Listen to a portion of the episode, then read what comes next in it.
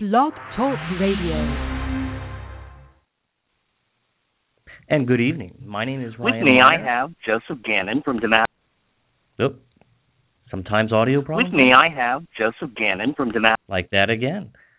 My name is Ryan Miner, and you are listening to the Change Montgomery County Radio Network, and I am your host of A Miner Detail. We broadcast every Wednesday at 9 o'clock p.m. on blogtalkradio.com slash A Miner Detail. And this week, our topic that we are discussing is poverty.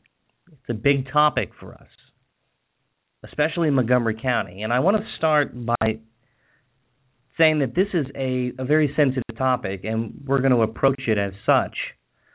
Um, and before we dive into the show, I, I just want to say that this is a week, this is what we consider Holy Week of someone like myself who's uh, Catholic.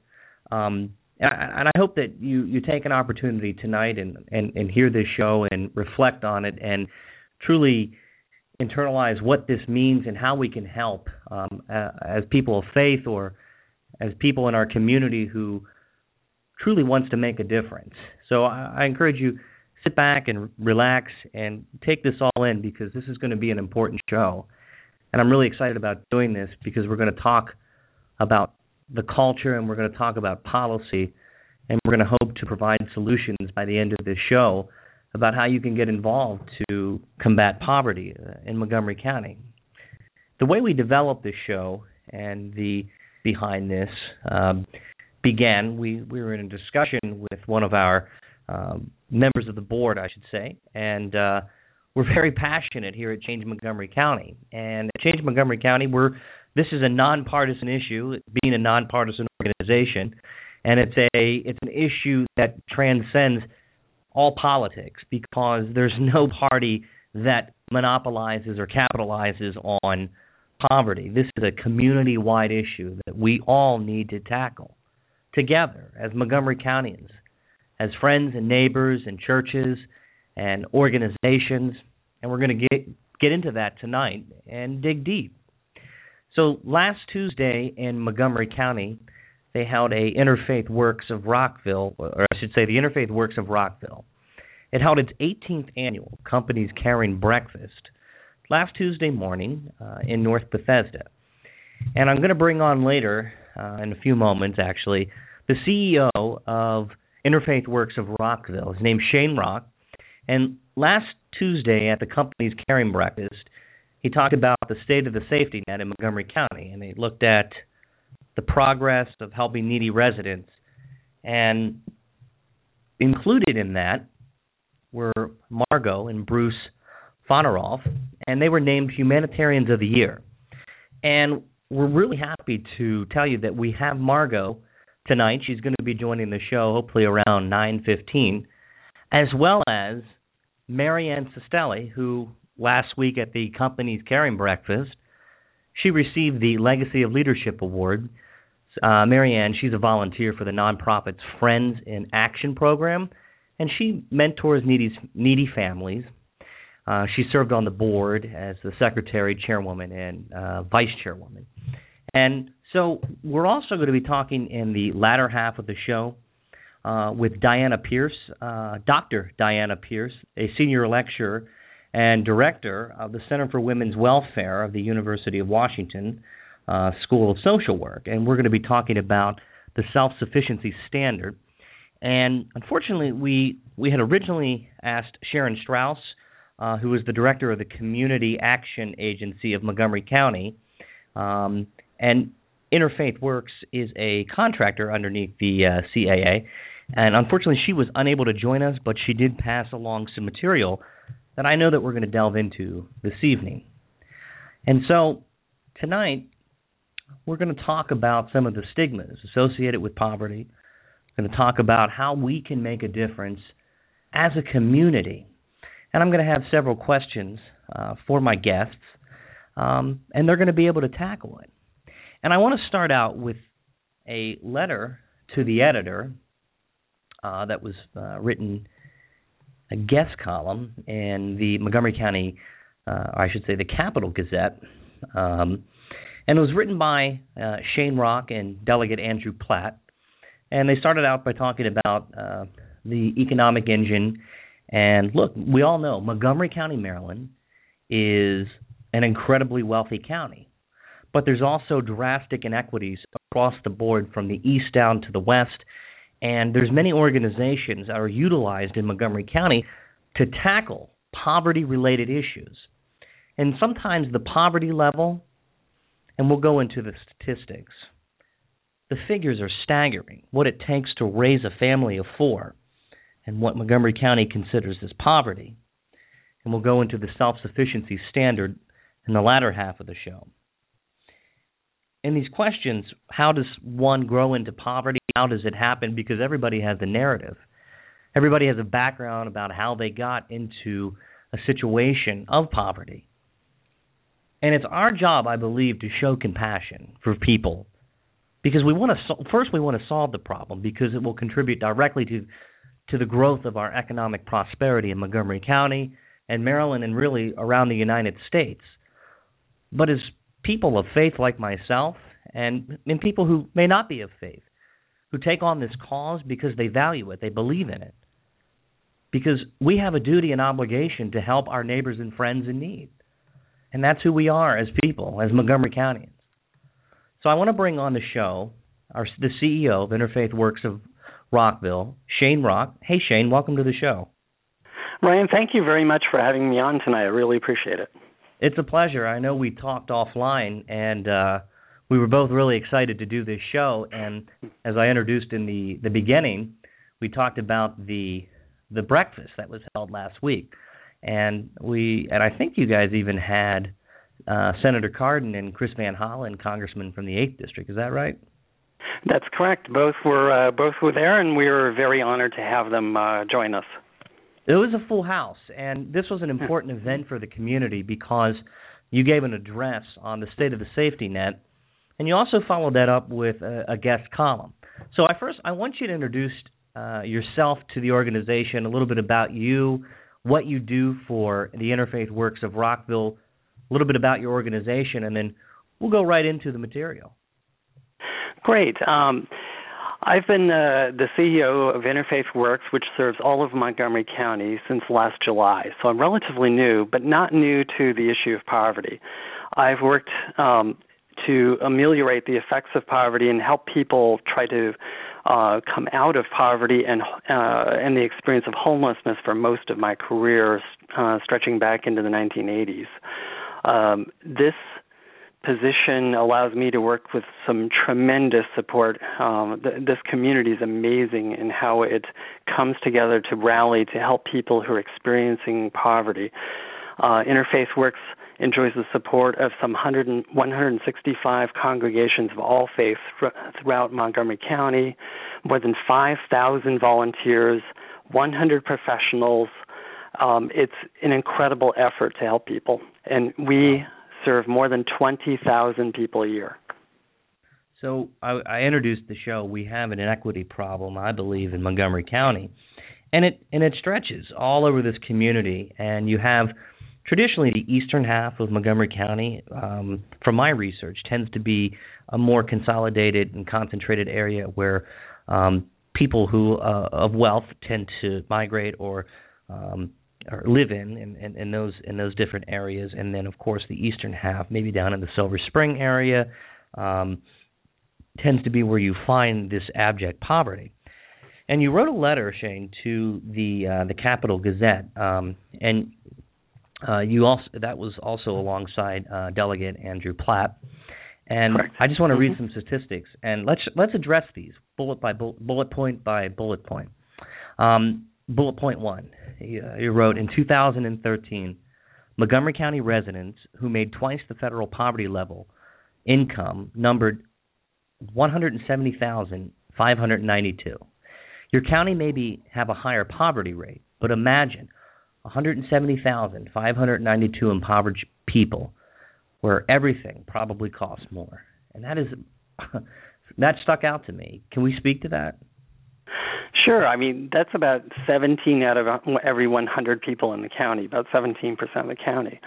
and you know, that was an attempt to try to to um, make it clear that the federal poverty uh, uh, line, which for a family of four is about twenty three, twenty four thousand dollars in income per year, really doesn't capture the struggles that people who are kind of the working poor, making 200% of the of the federal poverty level, or about you know 46 or 48 thousand dollars, are facing.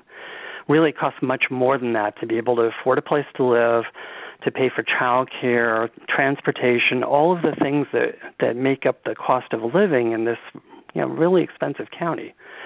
It's a wonderful place to live, but it is quite expensive, and that makes it difficult for low wage earners to be able to to really make ends meet in the county. I love this county. I I, I didn't grow up mm-hmm. here. I grew up in Washington County, and I lived there pretty much all of my life. And uh, I, I migrated here. Um, my family, we're we're all here, and and we really do love it um, because we're so close to the epicenter of the world being Washington D.C.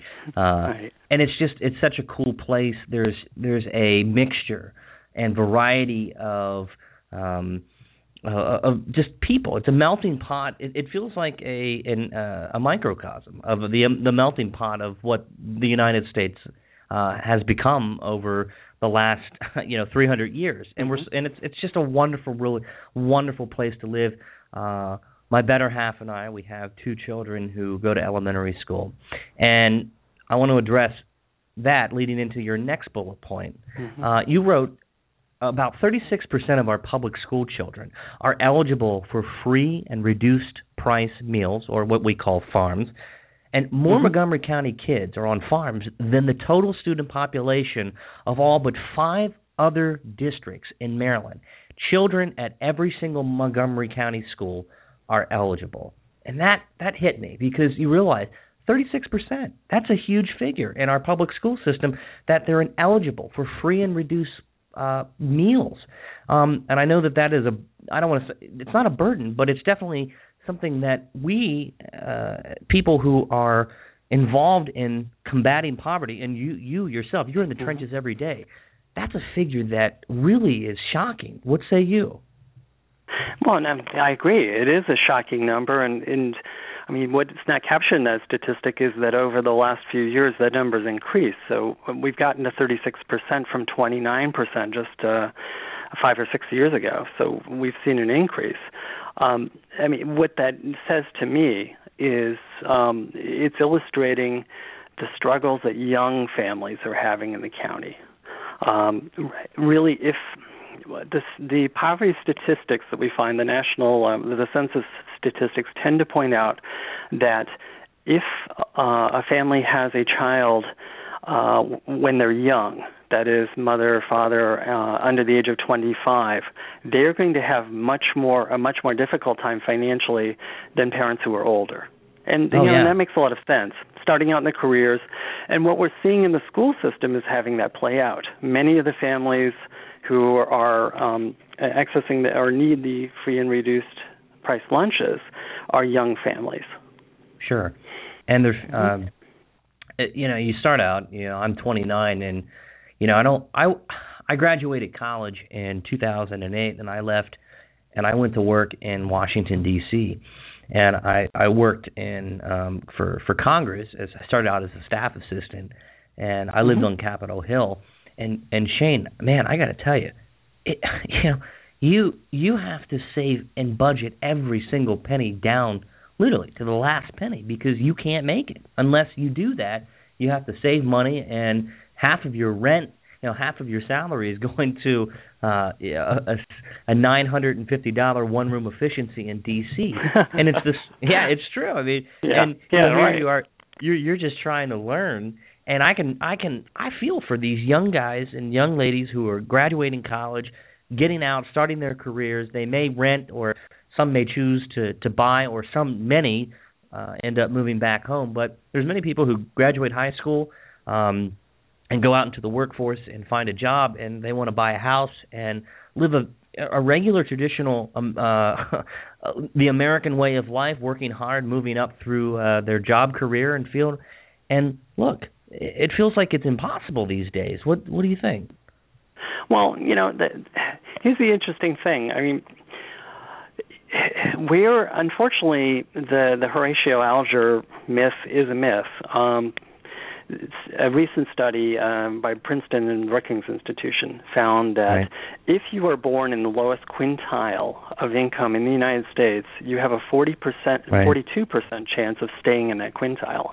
Shane, I want you to hold that thought mm-hmm. just just for a second. I want to I want to bring in Margo and Mary Ann to the conversation. So, welcome. I, I assume that this is Margo and, and Mary Ann on the line. How are you both? Mary Ann I'm, is on the line. I'm fine. Margo's Margo's here too, and I'm fine. Thank you for asking. Yeah, thanks for joining us. Uh, we're talking about poverty in Montgomery County on our Change Montgomery County radio network. Uh, ladies, good evening. I'm Ryan Miner. I'm the host of this show, and uh, we have with us Shane Rock, which you both know pretty well. And we were reha- yeah, so we're rehashing the uh, the community's breakfast that was held last week. And first, I'd like to say to you, Margo congratulations on your award, and Mary Ann as well. Congratulations. These are important Thank awards. You. It, you're showing cultural work, and you are, you both are committed, passionate advocates uh, to streamline and find solutions to the poverty problem in Montgomery County. And you are in the trenches. You are battling this each and every day, and our hearts truly go out to you because you're making a sizable difference. And I'd like to talk about um, we we were talking about Shane had written a letter alongside um, a uh, a sitting Maryland delegate to uh, to the the Capital Gazette, and we were talking about some of his bullet points that uh, he's addressing uh, in this. And so uh, I want to start with you, Margo. You were named Humanitarian of the Year. You're a former public school teacher and principal. Uh, your husband is a retired senior government executive and management consultant. And mm-hmm. so you you know your way around Montgomery County. So can you talk a little bit about your background, how you got started in your activism, and uh, a little bit about your Humanitarian of the Year award? Well, I worked for Montgomery County Public Schools for 32 years, and in the latter years, I worked as an administrator both down county and up county, and both of those are pocket areas where there are a lot of children coming to school hungry. They're uh, what we call farms, where they get free and reduced meals every day. There are children coming from homes where people can't provide, and I saw this direct. And uh, I've been retired now a number of years, and Bruce and I live in Park Potomac, which is a very wonderful community and certainly a probably one of what some people might consider an affluent part of the community. And we really as a community wanted to give back. And about 6 years ago we came up with an idea about in August having a social event for the neighborhood but making it partly a philanthropic uh, idea. And we came up with collecting brand new backpacks to provide to children going back to school whose families couldn't afford that luxury.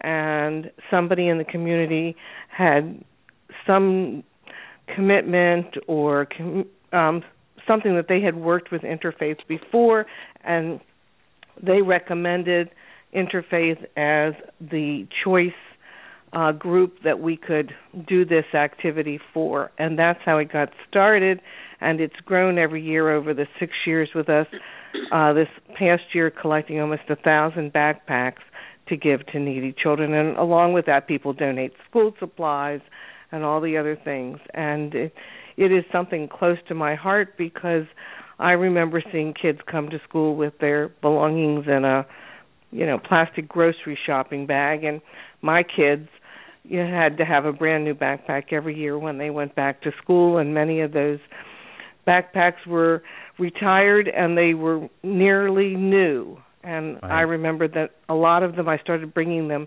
to give to some of those students at my schools who were thrilled to get a hand me down backpack and of course now we do brand new backpacks which is almost like Christmas presents for many of these children in August before they go back to school. It it gives them a sense of self. It makes them proud, and certainly as an educator, I see it as a way of they are ready to go to school, and as part of being ready to learn, they need to be ready to go to school. Well, alongside you, uh, we have on the show tonight Marianne Cistelli. Uh, and Mary Ann, uh, welcome to the show. Thanks for joining us alongside uh, Shane Thank and you. Margo, and it's a pleasure to have you. And again, congratulations on the Legacy of Leadership Award. Thank and uh, so I want to talk about you. You volunteered for the nonprofit's Friends in Action program, uh, and you help mentor needy families in the community. You've also sor- served on the board as secretary, chairwoman, and now vice chairwoman of its uh, governance committee. Uh, Mary Ann, could you talk about the Legacy of Leadership Award that you were uh, given last week, and a little bit about your organization, Friends in Action, that you volunteer with? Well, uh, Bruce, I, I, um, I'm sorry, um, uh, Ryan. Thank you so much. I am very, very honored to be on the show and to be able. And thank you for your uh, kudos about the award. As I mentioned in my uh, acceptance comments at the breakfast, I accepted the award on behalf of the clients of Interfaith Works because, in my in my judgment, they are the ones who deserve the award. These are individuals who um, have, uh, you know, as I said, sometimes work two jobs, get up early in the morning to take two and three buses to get to work, go to our clothing center and um, and for supplies and clothing uh, for their families. Um, these are the individuals that we serve and that we want to serve in, in Montgomery County. And is that you know the old cliche, were it not for the grace of God, there there would I be standing in that line. Um, the leadership award to me is probably the ultimate um, f- f- of my career. I'm a retired um, a scientist and have worked at the National Institutes of Health uh, for 21 years. Um, but it, it represents uh, my, com- in a sense, my commitment to Interfaith Works. It started with Friends in Action. At, at one time, Interfaith Works had a different name. It was called uh, Community Ministry of Montgomery County, and it's a 43-year-old organization. And somewhere along the line, I don't remember what year it was. I was on the board at the time. The name was changed to Interfaith Works. So the Friends in Action program that I that I initially, my husband and I initially became involved in. We saw a little notice in the church newsletter, in our church newsletter, uh, about mentoring families.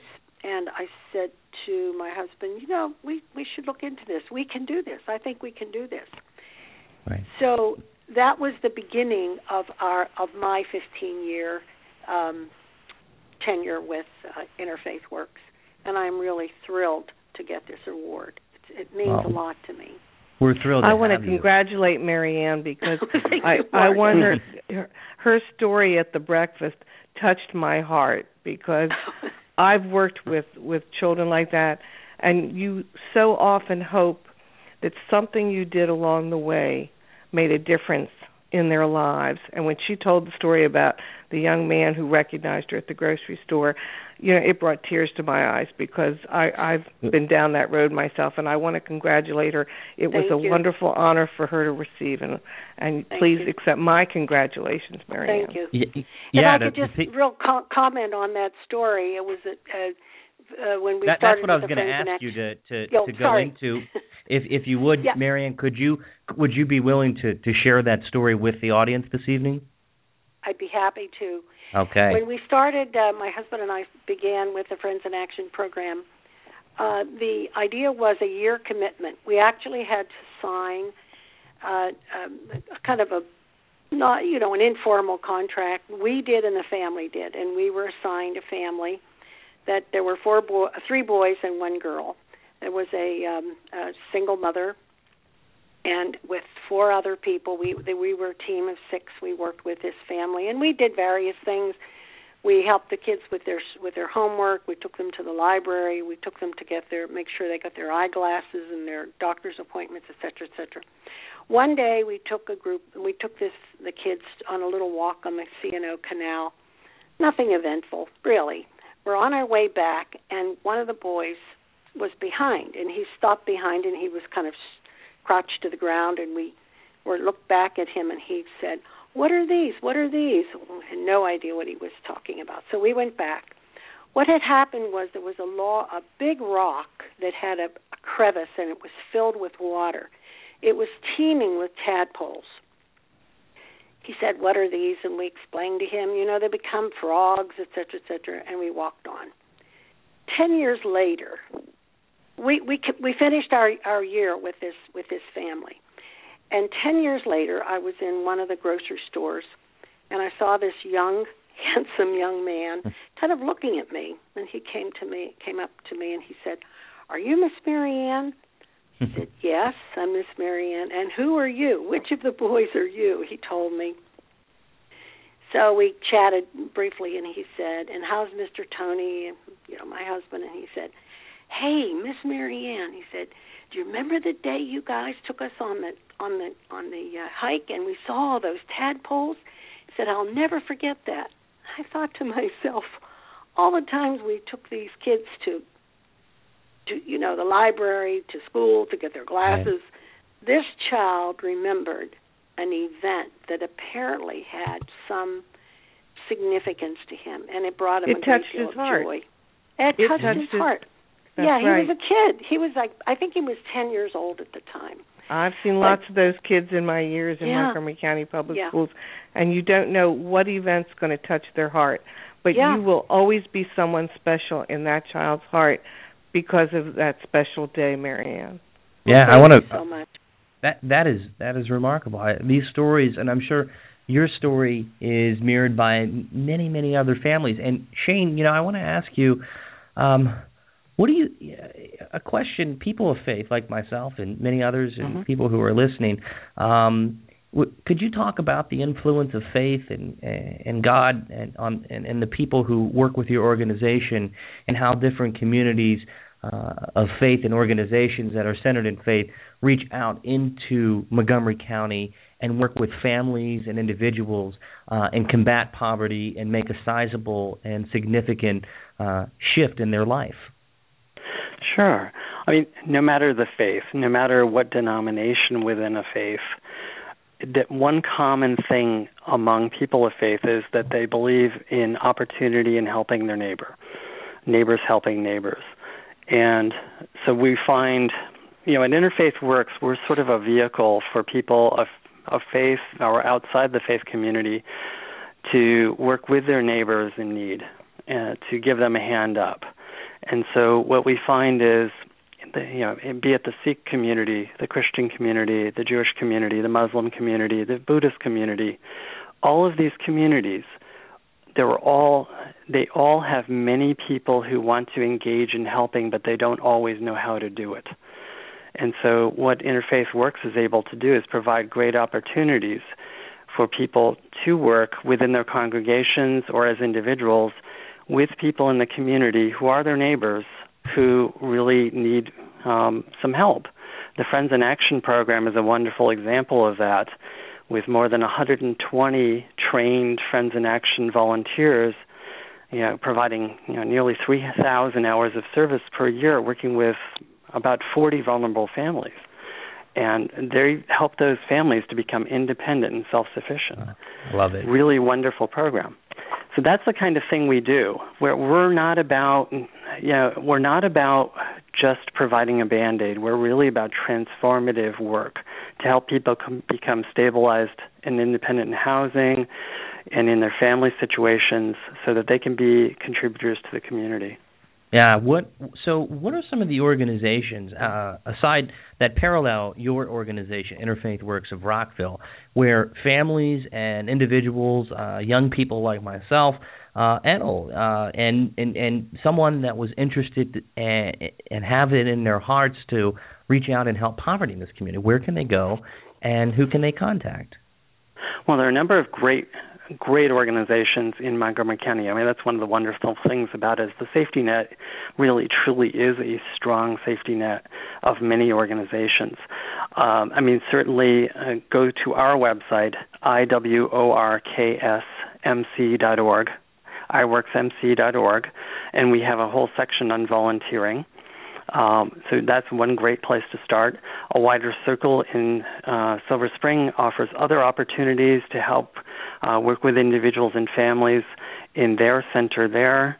Um, there are programs providing mental health services. Uh, Cornerstone Montgomery is a wonderful organization providing that sort of service. There are just a whole host of efforts.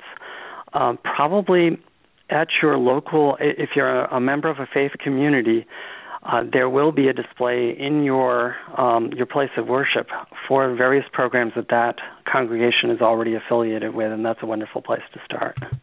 Right. So, well, uh, yeah, I, I want I want each of you to, uh, as we're moving into the latter half of our show, um, Mary Ann, I, I want to start with you. Can you leave us sure. with a final thought about poverty in Montgomery County and what people like us can do to get involved? Well, I've thought about this um, a lot, and and uh, let me just preface my comments by saying that as retired scientists, my husband and I are also uh, uh, volunteer visiting professors at Coppin State University in Baltimore. Now I know that's a different county, but I just want to use it as an example. And and my husband uh, Anthony Renee and I talk about this a lot.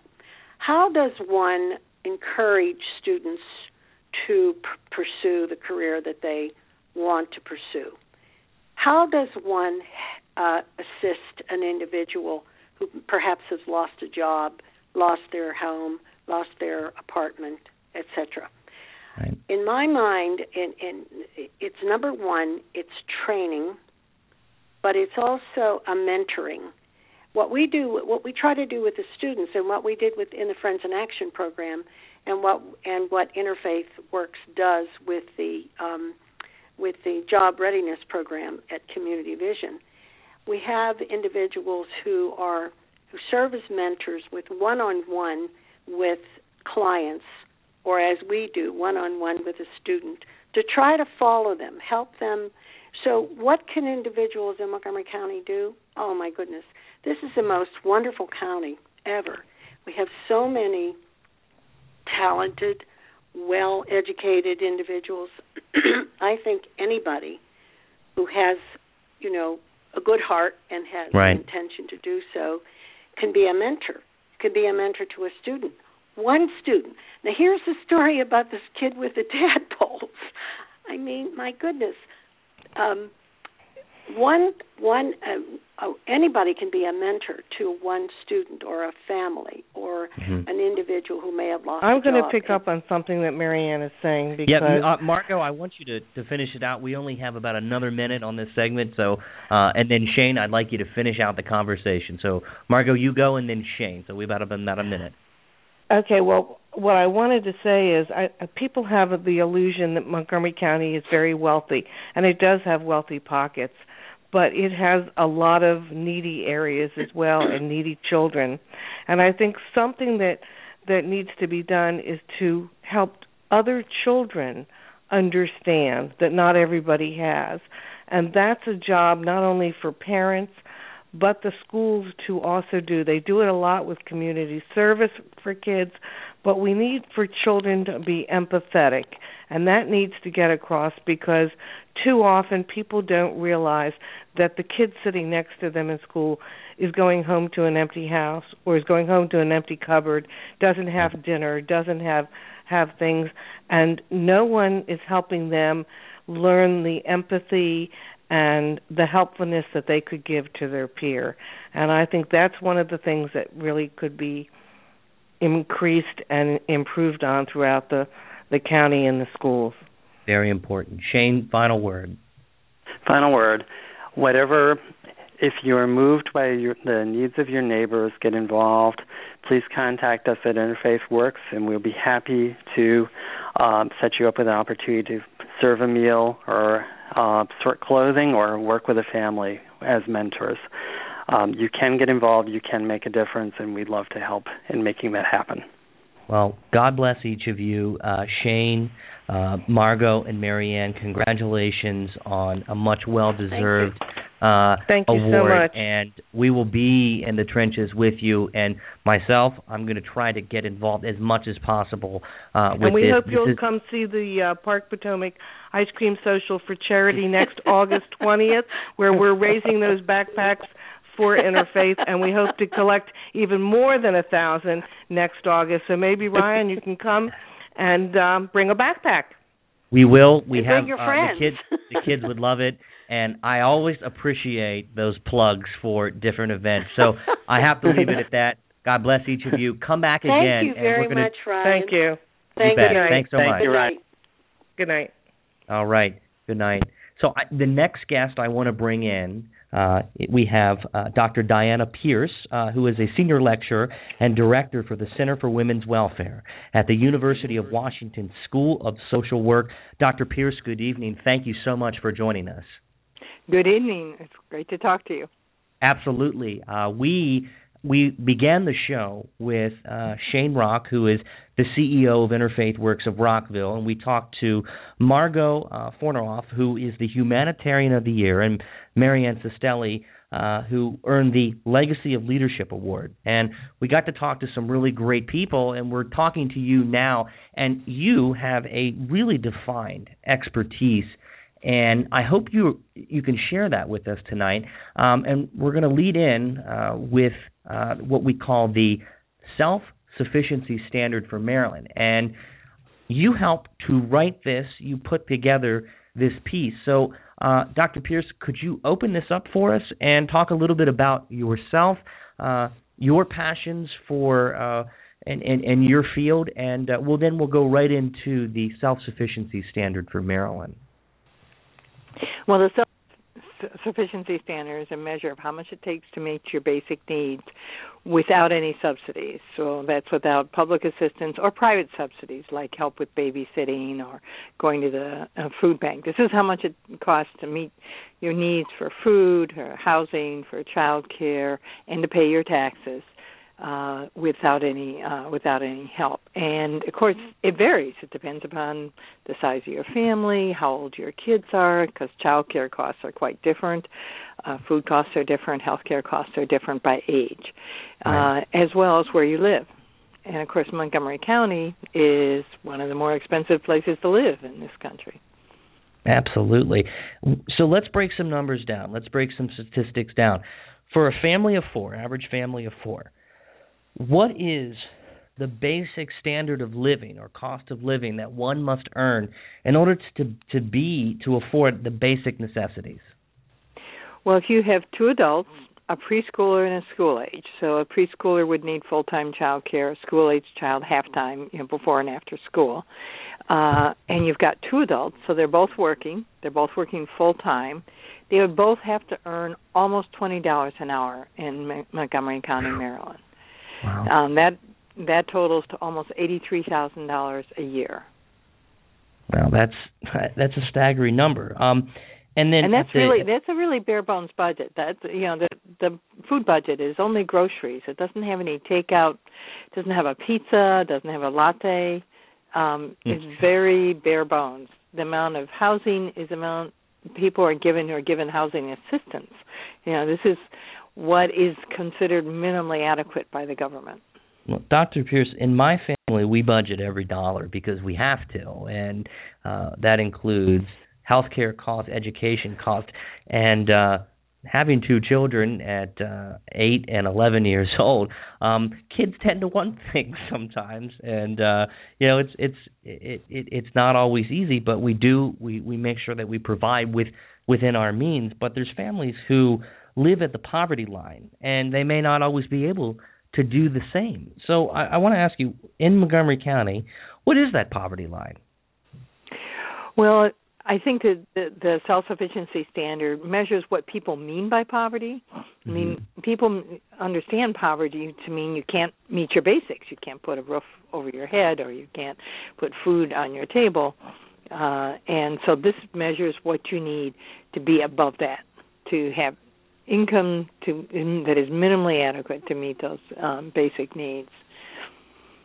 And we don't know Yeah. how many people in in Montgomery County, Maryland, fall fall below that. That's another study, but um, uh, but we do know that it's pretty expensive to live in Montgomery County. Well, uh, you you've studied this at length, and you've detailed the historical trends of Montgomery County. And it was sometime around, I believe, 2007, where uh, there was a shift in how people lived. And could you go through uh, historically um, how the cost of living, uh, how, how it was derived, and where it is today versus maybe 10 to 15 years ago?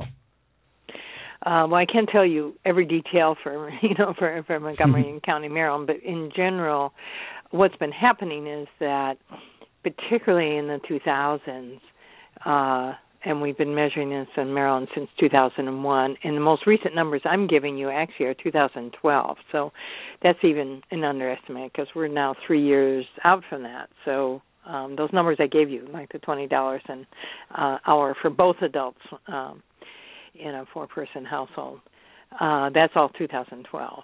Uh, mm-hmm. But in those years, particularly up through 2007, costs increased quite rapidly, as we know. Um, and but even during the recession from 2007 to 2012, costs kept on rising, even though people's incomes fell or stagnated. Um, and in general, what's happened over that period of time, uh, from 2001 uh, to 2012, the the average increase in uh, um, self-sufficiency wage has been over 50%, 54%. Wow, yeah. The m- increase in median earnings across Maryland has only been 25%. Right, right. Um, so, so, so you have you have a real um, a real gap emerging there between people what's happening in people's earnings. Their wages are not keeping up with the increase in costs and even during the recession, you would think that things would be flat, but in fact, these basic costs have gone up, and they're going up faster than inflation. So the CPI, if you just increased wages by the CPI, you'd still fall behind uh, for at this basic needs level because the cost of child care, health care, housing, uh, transportation, they've all gone up faster than inflation. Well, in your expertise, uh, how much of uh, your wages uh, should be dedicated to your your housing or mortgage expenses? Well, we we build these budgets up by what the cost of each item is independently, so we don't say mm-hmm. 25% for housing or whatever. So if you have young kids, you could be spending as much or even more on your child care as you do on your housing. Mm-hmm. But if you don't have young kids, you know your your housing is going to be a bigger percentage. So going at it turn kind of from percentages doesn't work as well, and also varies from place to place. Some places childcare is more expensive. Sometimes housing is more expensive. Those are the two big ones. If you've got young children, um, if you don't, then it's going to be housing. You know, followed by all the others. I mean, one thing is clear is that food is much less expensive than it used to be um, and housing has become more expensive. Healthcare has grown very fast. Transportation, both private and public transportation, have gone up, um, especially during the recession. For some reason, a lot of um, public transportation oh, sure. gone sure. uh, gone up. Well, I want to read to you uh, a few statistics and bullet points, and uh, this was assembled by uh, a community action board in Montgomery County. Um, there's approximately, and, and I should uh, also uh, preface this that it was uh, it was done last year in 2004, and I, I'm not suspecting it would be any heavy changes in numbers, but there's approximately one million residents in Montgomery County. It's the highest population density in the state of Maryland behind the city of Baltimore. And between 2010 and 2012, Montgomery County saw the largest increase in overall population in Maryland, which was an increase of 32,932 residents. Um, wow. Yeah, and demographically, uh, in 2010, the county became a majority minority county. Um, today, there's uh, the nine Hispanic whites make up about 46.7% of the county's population. 19.4% of the population is African American. The 16.6% of Montgomery County's population is Asian, and 18.3% of the population is Hispanic or uh, Latino. Um, there's 150,000 residents who are limited in their English proficiency. And so here's the meat and potatoes of the poverty in Montgomery County. 6.9% of the population of Montgomery County, that's about 69,379 uh, people, uh, live below the federal poverty line. Uh, 18.3% of the population live below 200% of the federal po- poverty line. 14% of female headed households live in uh, poverty. 57.7% of all county residents living in poverty speak a language other than ling- uh, English at their home. And uh, it, it, goes on to um, to talk about the different race. Um, so I have a question for you. What extent does race and ethnicity, language, what does that, how does that influence the poverty level, especially in Montgomery County?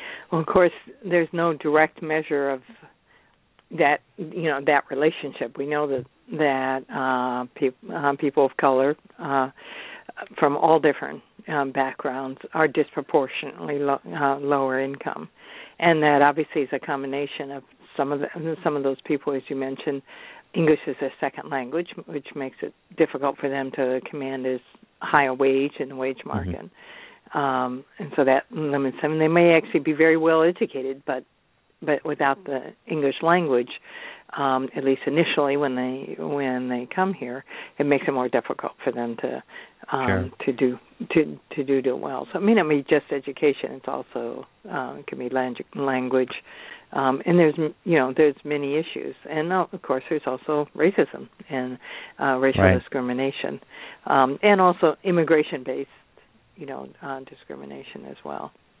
Uh, Dr. Pearce, uh, what is uh, there's there's poverty in Montgomery County, and then there's of course the self sufficiency.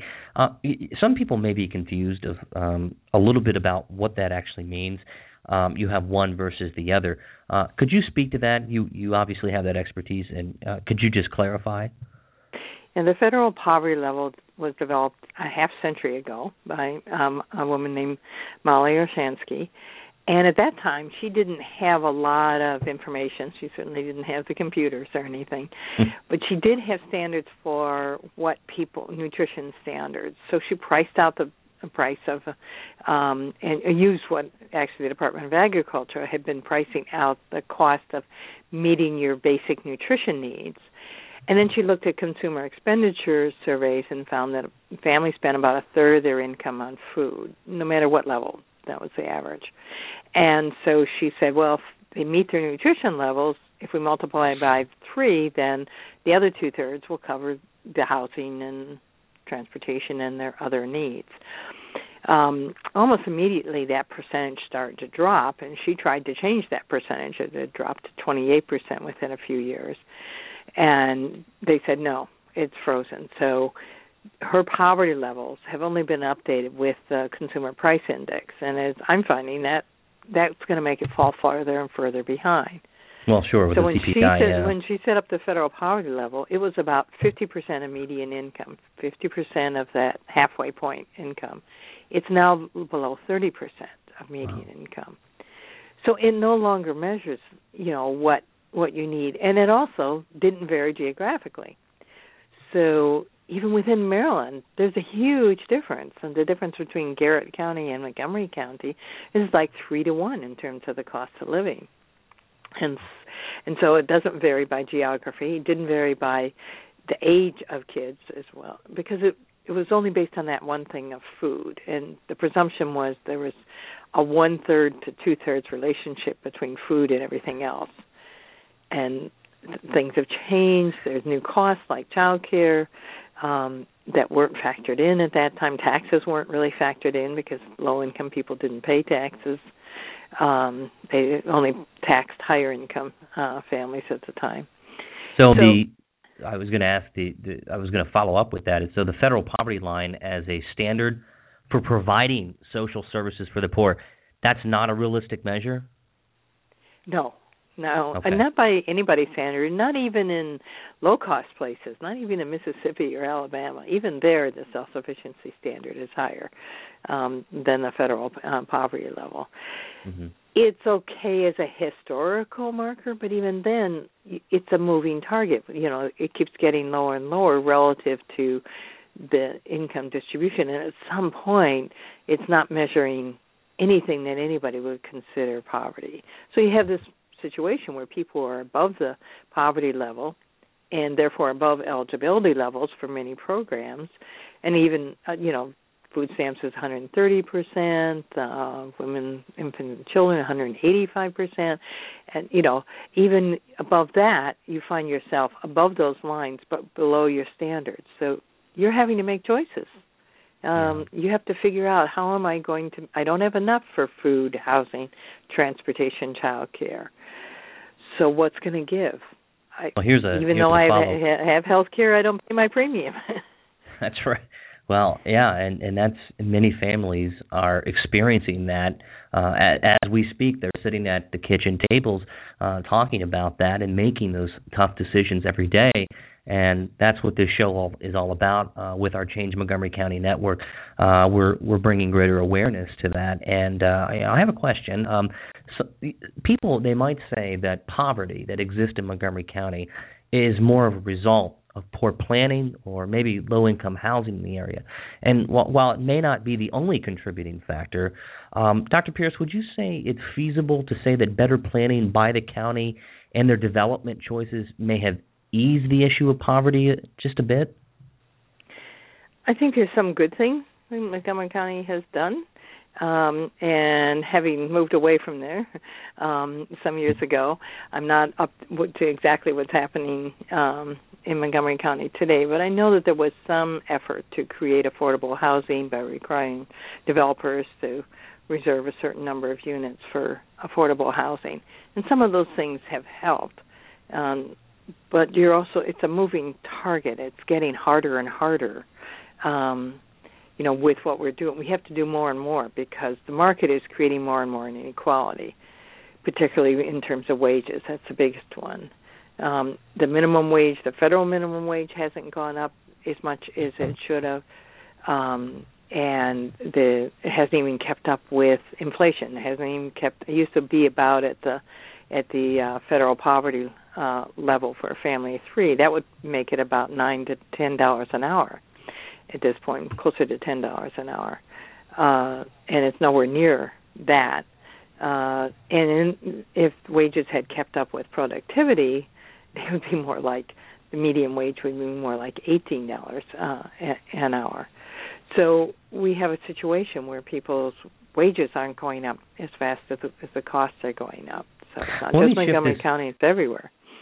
I now and and l- let me shift this over to um, homelessness and and poverty, and because I believe that well, it's been proven that homelessness and poverty they're inextricably linked, uh, especially in, especially in urban areas. So, could you talk about that trend and talk about um, the affordable housing uh, issue uh, in Montgomery County as related to the federal level? Well, the first thing to a note about homelessness is that our statistics on poverty are based on surveys of households. If you're not in a household, if you're in a shelter or living in a car or whatever, you don't get counted. So all of our count, the numbers you gave me for people that are below the federal poverty level, doesn't include the homeless. Right. So here's so the million. You should, you should be adding those numbers on, but it also means that we kind of segregate things a little bit. So um, the, we don't have the same programs, we don't have the same approach, um, and we've tended to let HUD define the you know the, the homeless problem as people that are have problems like a drug addiction or mental illness. The problem of homelessness is much bigger than that because a lot of it is just plain affordability. There are people living in shelters and they're working. They may even be working full time, but their mm-hmm. wages are insufficient for them to get in, you know, into housing, given how difficult it is in the housing market now. So the million dollar question of the night is what is the best solution for people to get out of poverty? Is it job creation? Is it more work, better affordable housing? And how can people find their way out of poverty and move into the middle class? I think the the pink elephant in the room in terms of talking about poverty that we haven't talked nearly enough about is wages. We talk about changing the poor. We talk about giving people more, you know, uh help, more assistance. But all of our assistance programs are very limited. We don't do much in the way of universal programs. So we don't have a universal housing program. We don't have a universal child care program, uh, for example. So only about one out of five eligible children gets child care assistance. Mm-hmm. The the most effective thing to do is for people to get uh, wages that are fair wages um, that will help them be able to be able to to meet their needs. Most people want to be able to both support their family and take care of their their family and it's very difficult for families to do that. They're having to make as you said sitting around the kitchen table and trying to figure out if they even have a kitchen table trying to figure out what what's going to have to give this month in order to you know uh, to make their budget. Of course i i think that uh along with uh, wages, education, um, and being uh, having a, a, solid grasp and foundation of education at your feet um, uh, is definitely a, uh, a mobilizer. It, it, it's a key force in in that upward mobility. Um, and you know, education it it's expensive. I mean, I went to I was blessed beyond blessed that my parents uh, could help to send me to college, but it's still very expensive. And then, of course, when students get out of college, or uh, even people that are going to uh, community colleges or trade schools, it's still very expensive to go to school, live, work, feed a family, and uh, it's it's tough out there. What can can you just speak to a little bit about that? I think education is very important, uh, particularly for the individual. If we're looking sort of broadly, uh, funding education, um, for particularly for low income students, instead of I think there's a proposal to cut Pell grants and current budget proposals at at the federal level.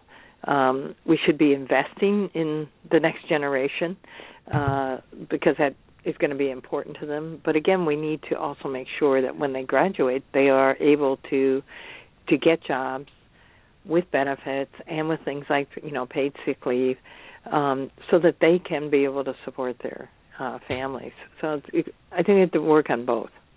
Yeah, I I agree. Uh, Dr. Pearce, uh, you you've been a fantastic guest, and we we we I, we could talk for hours about policy, and you have done and dedicated much of your life's work uh, to combating poverty uh, in and around the United States. So um, I cannot give you enough kudos, but I, I certainly appreciate the conversation that we had tonight. And I, I just ask you, leave. Could you leave our audience with a final thought?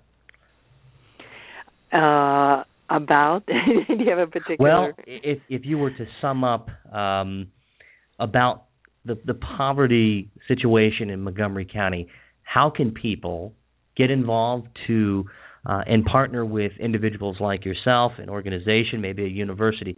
How can people get involved uh, and find people jobs and work with organizations to bring people out of the poverty level? I think being in solidarity with people that are pushing for higher wages. I'm talking from Seattle. You know, mm-hmm. we're we move on today, uh, April 1st. We took our first step, and uh, everybody who works for a large employer, wages went up to eleven dollars an hour, almost a two dollar raise over the state statewide uh, minimum wage.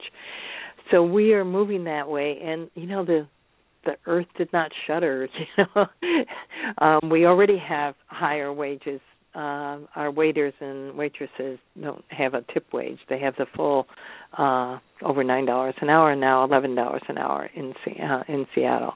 So being in solidarity, I think, with and pushing for living wages and increased minimum wage, I think we're seeing across the country.